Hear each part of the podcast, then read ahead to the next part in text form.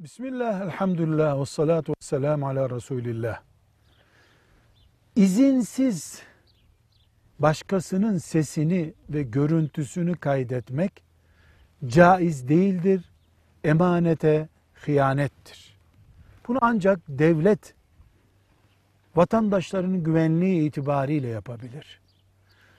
Müslüman bir insanın başkasının ses ve görüntüsünü onun izni olmadan kaydedemez.